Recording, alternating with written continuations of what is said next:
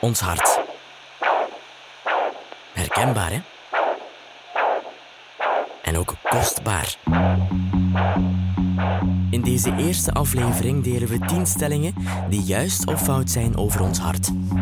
Want ons hart is een essentieel orgaan dat ons laat genieten van het leven. Laten we dus maar direct beginnen. En we beginnen thuis tijdens het huishouden. Heel herkenbaar, hè?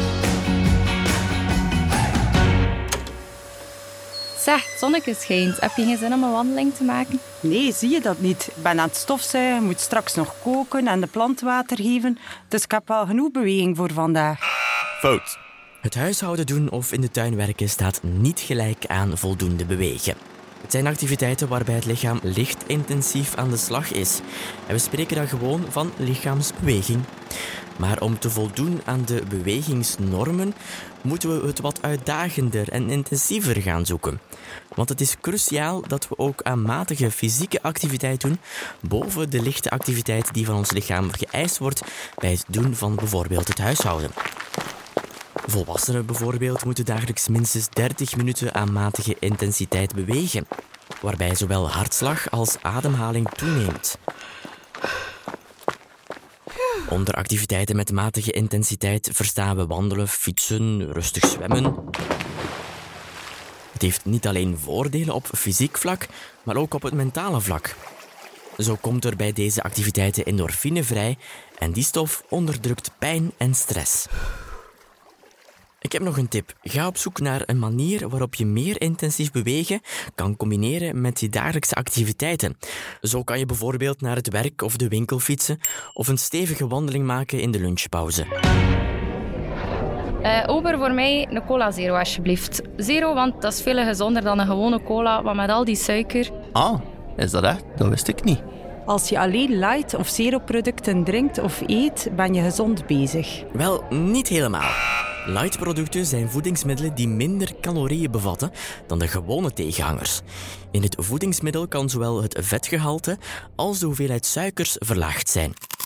Maar dat betekent niet dat je onbeperkt light-producten moet eten of drinken. Het etiket van het light-product wordt best vergeleken met het etiket van het gewone product, zodat je weet wat er zo light is aan je voedingsmiddel. Dus de term light betekent niet automatisch gezond. Zo zal je merken dat 100 gram light salami dubbel zoveel vet bevat dan 100 gram magere ham, terwijl dat de hoeveelheid vet in light salami maar de helft is van de gewone salami.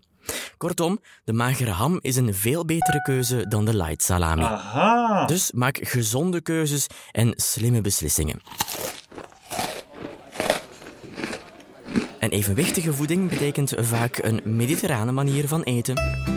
Wat zuiders. Maar wat is dat precies? Wel, 1. Weinig dierlijke vetten en zoetigheid. 2. Veel verse groenten. 3.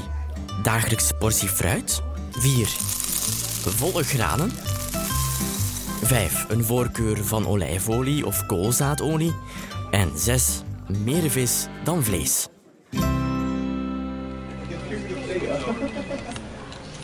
Goedemorgen, Christine. Amai, veel fruit op je bureau. Gezond bezig. Ja, hé. Elke dag vier stukken fruit. Ja, hoe meer stukken fruit, hoe beter, hé? Ja, fruit heeft verschillende voordelen voor de gezondheid, waardoor het een positieve keuze is voor je voedingspatroon. Het bevat belangrijke voedingsstoffen zoals vitamines, mineralen en vezels. Fruit is ook laag in calorieën, maar bevat toch een zekere hoeveelheid suiker. De aanbevolen hoeveelheid fruit is 2 tot 3 porties per dag. En het is ook belangrijk om te variëren, zodat je verschillende voedingsstoffen binnenkrijgt. Meer dan 3 stukken fruit per dag, ja, dat zorgt wel voor veel suiker. Zeker voor diabetespatiënten is dit niet aan te raden. En nog een tip: probeer ook te kiezen voor vers fruit in plaats van bewerkte varianten zoals fruitsap of smoothies.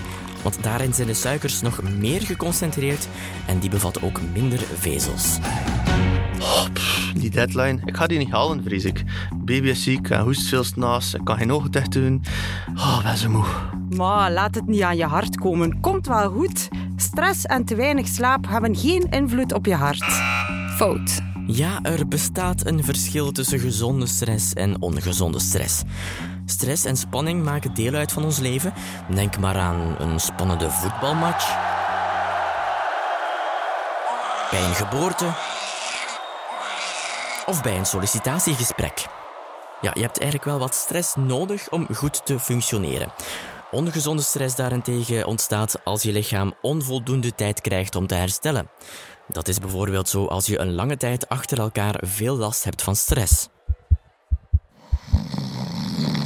En slaap is van belang om ons lichaam te laten uitrusten, herstellen en de prikkels te verwerken.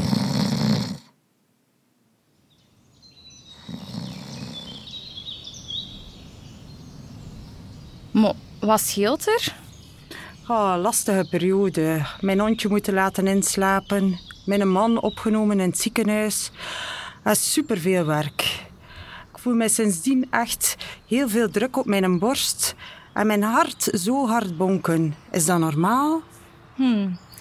Ik zou toch een keer naar de dokter gaan als ik jou was. Je kan echt wel last hebben van een gebroken hart. Juist.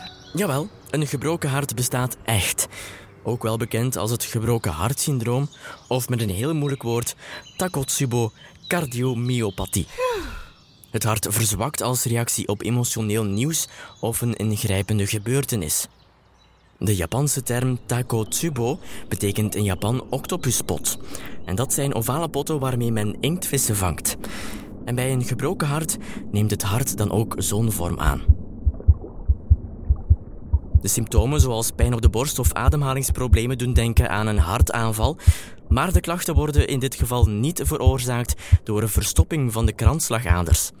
In het geval van een gebroken hartsyndroom gaat bijna het volledige hart niet meer bewegen. Enkel de bovenste delen gaan heel erg gaan samentrekken.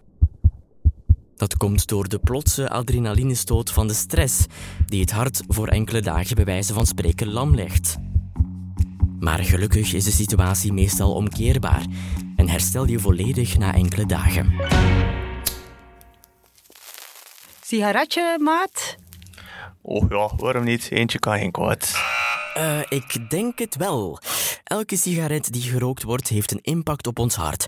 Het is zo dat vier sigaretten per dag minder risico inhoudt dan een pakje per dag, maar roken is nooit zonder risico.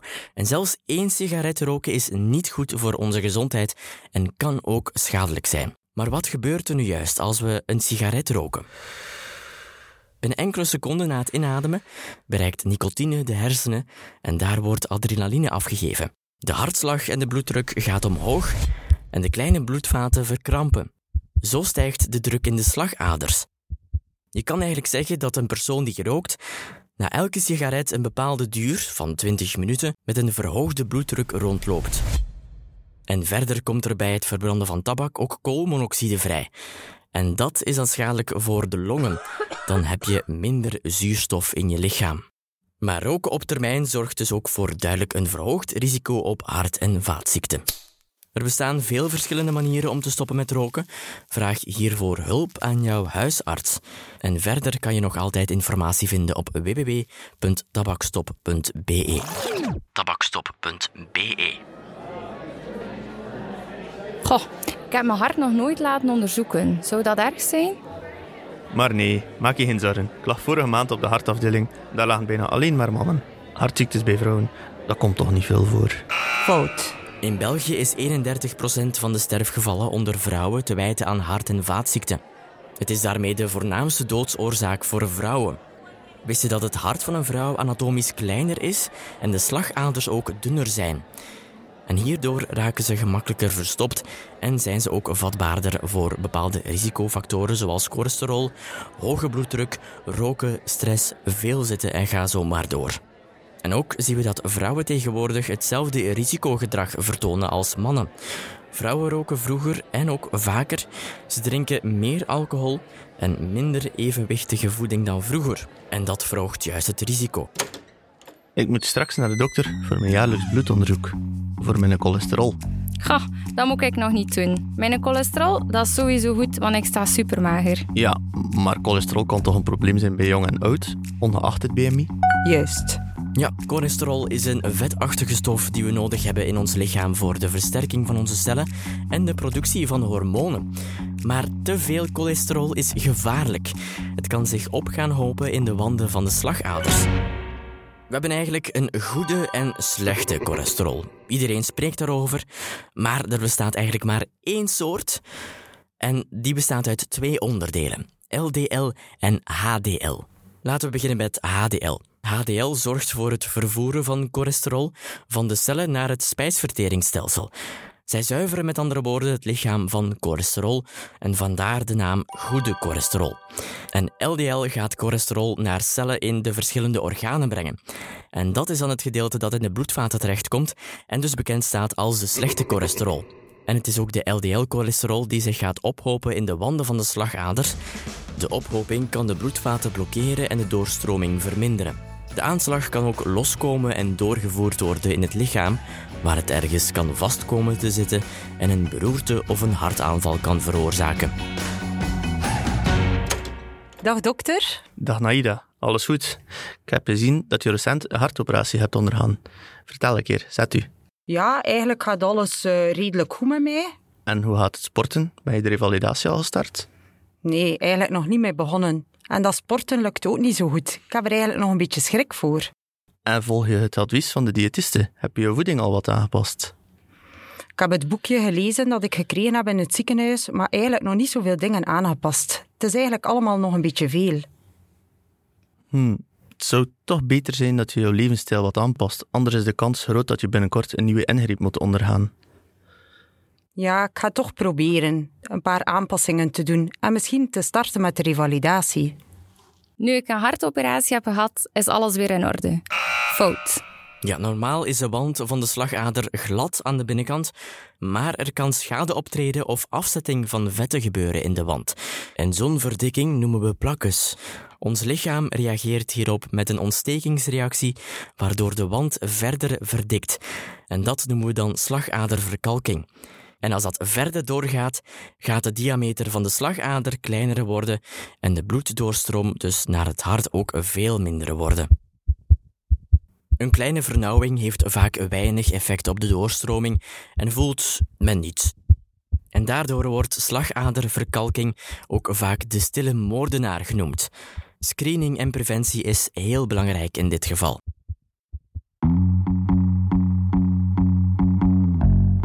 Heb je nog geen last van je hart, maar kan je je wel in één of meerdere van de overlopen risicofactoren vinden? Het allerbelangrijkste is dan gezond leven. Uit onderzoek blijkt dat 80% van de hart- en vaatziekten veroorzaakt wordt door hoe we dagdagelijks door het leven gaan. Dus zeker niet meedoen met die risicofactoren. Zo kan je ervoor zorgen dat de wand van je slagader niet kapot gaat. Want voorkomen is daarom veel belangrijker dan genezen.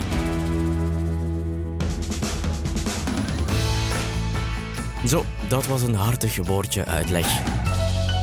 Dankjewel om te luisteren en tot de volgende.